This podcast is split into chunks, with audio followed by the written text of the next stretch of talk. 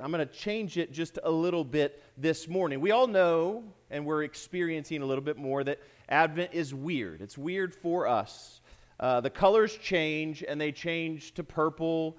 Even as we, we deck the halls with greenery and anticipation of the coming season, we go to purple. We go to purple first.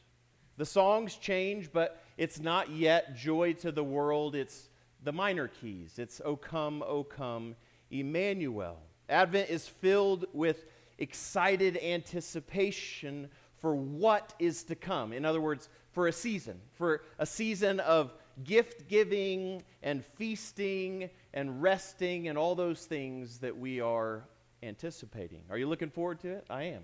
I am. What is to come is right before our face, but I want to shift our attention ever so slightly this morning and you might, you might think, and you might have this echoing in your ears, um, maybe from your childhood. I have it every, every year about this time of year. Jesus is the reason for the season, okay? Jesus is the reason for season. So rather than asking the question what or when, we're going to ask the question who. Who? Who is to come? Not a season, but a person. So I want to reflect not on what is to come, but who. That's the question. Who is to come? So many of you in this room know Toby. Toby is my dog. My dog. Five minutes after meeting Toby, you have pretty much come to know everything there is to know about Toby. And everyone who knows Toby knows what I'm talking about. Now, turning the corner to something pretty similar to Toby, many of you know me. Many of you know me now, my wife, Jody, has known me for 22 years, and some of you have known me for like six years. That's, that's quite a long time. It's more than five minutes of knowing Toby. You've had many conversations with me, many shared experiences, years of gathering to worship and to pray with one another in our homes and here in this place, many years of joys and sorrows but even if you're like Jody and you've had 22 years of that experience, I think we all understand that for Jody or anyone else to say that they know me, that Jody knows me, is a different kind of statement than saying she knows our dog, knows Toby.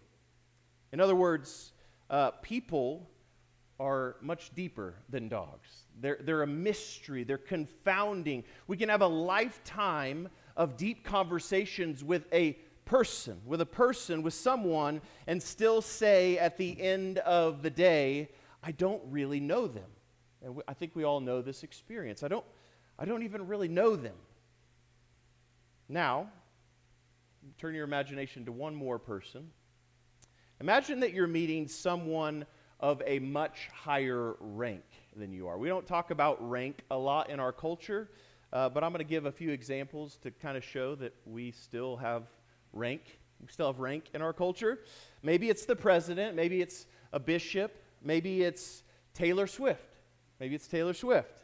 Now, imagine that you were given one hour, one hour to have a private conversation with whoever that person is in your mind. Who, who is that person of a higher rank than you are? Maybe it's a maybe it's someone who an athlete or something like that. Now, with another person on your same level, someone you imagine to be on the same level with, you might imagine a free exchange of ideas. In other words, you might both have an equal parts question and answer, but with someone who is so far above you, you, you wouldn't feel any right. You wouldn't feel the right to pry, to ask a question, to ask a question of them at whatever level they choose in that conversation to open themselves up to you, you would be happy. I mean, I, I think many of us have experienced uh, meeting someone that we never thought we'd ever meet. And if they're a, a normal kind of person, if they're a humble kind of person, or else they have some kind of like revelation about themselves, even if it's very simple, you immediately are endeared to them. Some of us can tell stories of meeting famous people like this. Maybe you've met Sam Smith. I don't know. Maybe you've felt that experience. A world renowned author. And you're pleasantly surprised that he's just a normal, humble guy like you are. I remember the first time I met Sam. That's another story. That's not in my manuscript. Sorry about that, Sam. Sam always gets into my manuscript. Um, every time, every time, though, here, here, here's, the, here's the, reality about this knowing others. Every time we experience someone else's self disclosure, they open themselves up to us. When we hear about their life and their story, it, it, it maps onto our story. We hear it, and we hear it in relation to our own life. It overlaps. We get to know them just a little bit better, better but in that conversation, we're even get, getting to know ourselves just a little bit better. We're a little less lost in the world when we know others, and we, we are known by them. So, this experience of knowing someone but never really fully knowing someone, a human person, this is, I would argue, and the church has argued since the beginning, this is what we're made for. This is what we're made for, but not primarily people. People are a reflection of that reality. We are made to be known by God, to be known by Him, so He, he knows the ins and outs of our lives, and to know Him. He discloses himself to us. And like Taylor Swift or Sam Smith, that person that is so high above us, we imagine they're, they're so untouchable, and we hope that they would choose to open up their life to me. And when they do, we go, wow, that was really cool. What a privilege. What a privilege. And hopefully, as you grow up a little bit, as you grow older and older, you come to find that knowing any person feels like that. Any person. Whether we highly esteem them or not, the most unfamous person that you'll ever meet, to know them and to be known by them, wow, such a privilege. So, Advent isn't primarily about waiting for what is to come. That's not what I want to focus on. We've done that in other years. Advent is about anticipating who who is to come. Sitting, resting in that in between space of beginning to know someone, of beginning the conversation, maybe even after years of knowing them, and still, and still having this deep longing to know them and for them to know you, to get to know them more completely. This is Advent. So for the Christian, we begin our year with Advent because we have this something that has been disclosed to us that we grasp, that we know, and this is primarily God's self disclosure to us. We know God and He knows me. And in the very same breath, we say in Advent, I barely know Him at all. I've, I've, been, I've been having conversations with him. I've been reading and hearing his self disclosure for years, and I feel like I barely have just begun to scratch the surface of knowing him. I'm waiting. I'm still waiting for him to be revealed more fully in my life. He's so high above me. He's infinitely higher above me than Taylor Swift is to Chris Borah. He is so high above me and yet, surprise of all surprises, he comes all the way down to you and to me to tell you all about himself. This is what he's doing in the gospel. And he shares his deepest longings with you and for you. He tells wild stories, and you laugh together until you cry, and you cry until you laugh. You get to know him, and it makes you come alive.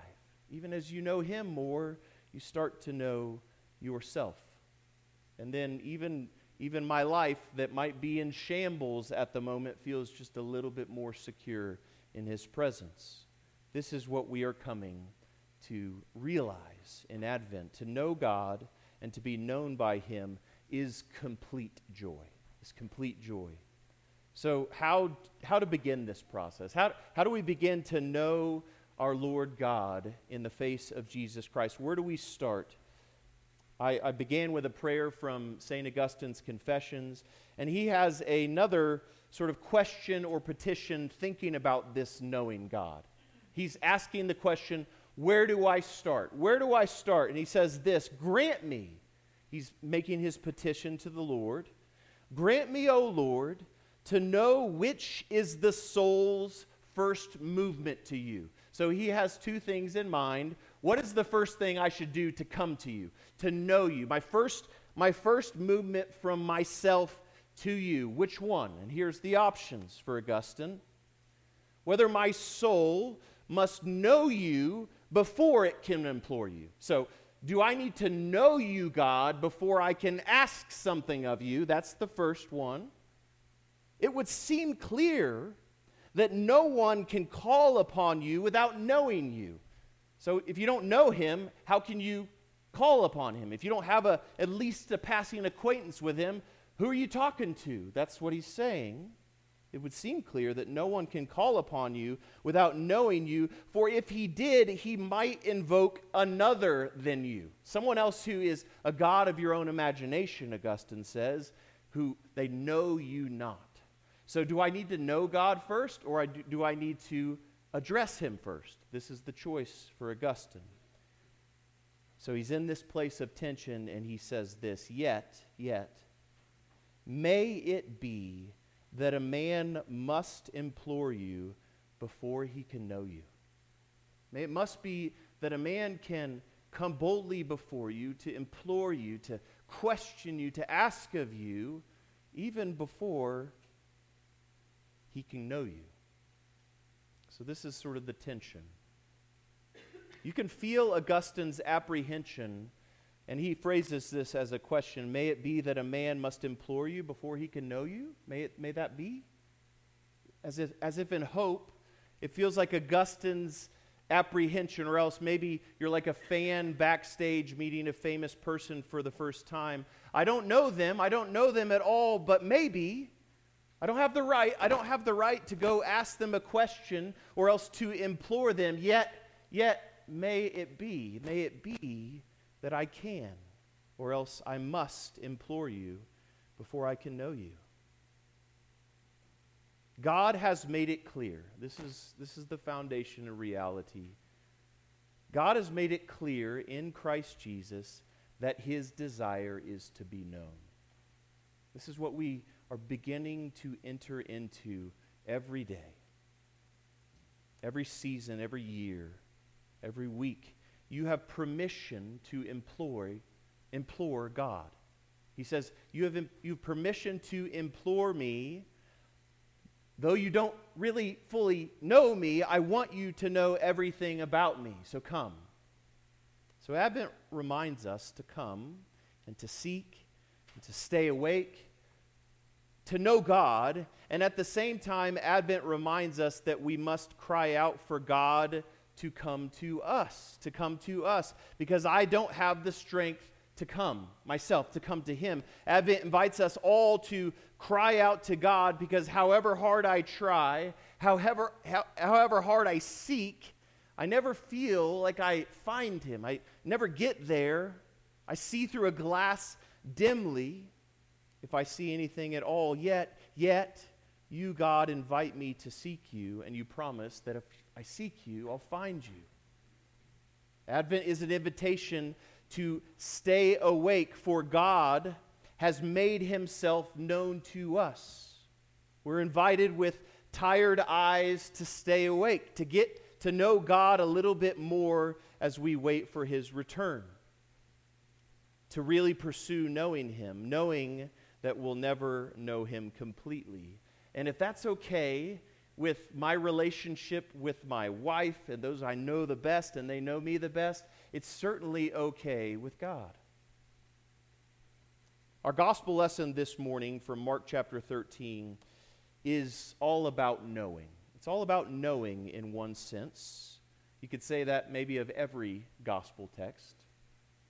The early church fathers spent a lot of time on the question, and for really good reason, of what it means that Jesus, or the Son, the Son of Man in this text, says that he doesn't know the hour. He doesn't know the hour of his coming again. But even, even as you read the fathers, they're not primarily concerned with the when question. Why or why not Jesus can answer this when question, or even what are all the signs that the when question is about, shows that the when question is about to be answered. It's not what or when. They're concerned primarily about what the gospel writer, Mark, is saying about who Jesus is, who he is in himself. Who is Jesus? What does this question and our answer to this question from the gospel reveal about the Father? What does this text say about the Son? When and what are fine questions, but Mark invites us to consider who. And teaser, I'm not going to answer that fully today. Because even if I started to scratch the surface, there would be so many more layers to unpack. But the invitation is still clear. The Son of Man will come in power and glory. And Mark invites us to consider not primarily the time of his coming, but that the Son is coming that Jesus, the Son of Man, is coming. He will be seen clearly and revealed so fully, according to Mark, and he will be so unmistakably known as if to shine so brightly, it will be as if the sun has no brightness at all, and the moon and the stars will shine, but they will be so incomparably dim to this revelation of himself. He will be so bright, so clearly known that you don't even see the sun and the moon and the stars. This is the invitation. When you see these things, when the Son of Man is so incomparably bright, you know, Mark says, and Jesus says of himself, you know that he, he is near. He is near at the very gates. And so Jesus invites us, and Mark, the gospel writer, invites us to imagine the most unshakable reality that we can think of. And we can think of a lot of things, maybe, but heaven and earth, these unshakable realities, something that will never pass away. And now, imagine something that passes away almost immediately like a spoken word, like a, a sermon that you just heard and then you walk out the door and you've forgotten it immediately. John says, and Jesus says, My words will not pass away. The, the most passing reality, even my speech will not pass away. Heaven and earth will pass away, but not my words. It's a self disclosure. It's about who is Jesus. So, Mark invites us right now in this season of waiting, in this season of knowing a little bit but not knowing fully, of knowing a little bit more, but even as you know more, realizing there's so much more to know about the person God the Father, and God the Son, and God the Holy Spirit. Don't worry about when or what, consider the Master. It's about Him. Stay awake and remember him. You know him, and he knows you. He's called you into his house to serve in his house, in his light. In his light. And as you see him, you see everything. This is the invitation. Again, St. Augustine, commenting on these verses, says this It was not part of Jesus' office as our master that through him the day should be known to us. That what, he's not trying to tell us about the day. It was not for our good to know everything which was known to him who came to teach us. He surely did not come to teach us that which was not good for us to know. He came to reveal himself. As master, he both taught some things and left other things untaught he knew both how to teach us and what was good for us to know, and not to teach us and what was not for our good to know. In other words, he came not to teach a bunch of doctrines, but to reveal himself. To re- reveal himself. So Jesus came to give us knowledge, not of all things or else all mysteries. He came to reveal God. And that's what we're here to remember to know him, not to know theology about him. So, this Advent, I invite you whether you are young or old, whether you are young in the faith or old in the faith, those who have only just begun to begin the conversation with this dear friend, or maybe someone who's had this conversation for 22 years, don't worry about all the whats and the whens and all, the, all those kinds of questions. Concern yourself with who is right in front of your face. Who is God?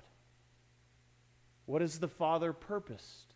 And how is the Son accomplishing this purpose?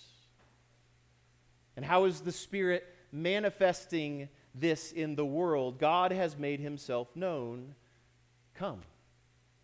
The highest has condescended to the lowest to tell us about himself, and we will never come to the end of knowing him. You will never come to the end of knowing him, and that's exactly what sh- we should expect. You will die, and in Christ, you will be with him, and you will never come to the end of knowing him.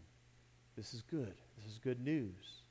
What an honor it is to know him, or even to begin to know him. What a privilege. What a privilege. This is what we remember. Hosea 6 6 For I desire the knowledge of God rather than burnt offerings. This is the gospel. John 17 this is eternal life that they know you, the only true God, and Jesus Christ, whom you have sent.